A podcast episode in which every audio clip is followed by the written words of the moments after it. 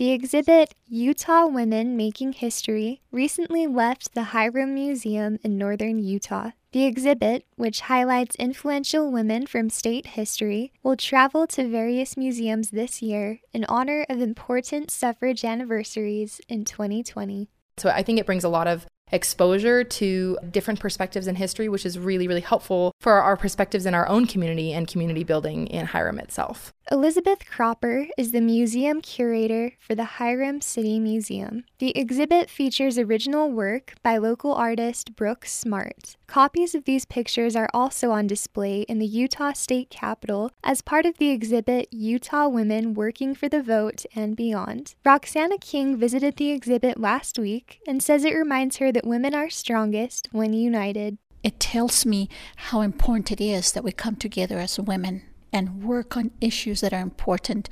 Karina Brown also visited the exhibit in Hyrum. One of her favorite pictures is of Emily Richards, who lobbied on behalf of Utah women's suffrage. It just shows their individual talents, whether it's being an artist or actress or government official or leader in their communities, how they could all make a difference in their own way. They're all unique. The exhibit is a partnership between Better Days 2020, a nonprofit organization dedicated to popularizing Utah women's history, and the Department of Heritage and Arts. It is currently in Salt Lake City and will return to Logan in a few months. For more information, visit upr.org. With Utah Public Radio, I'm Harley Barnes.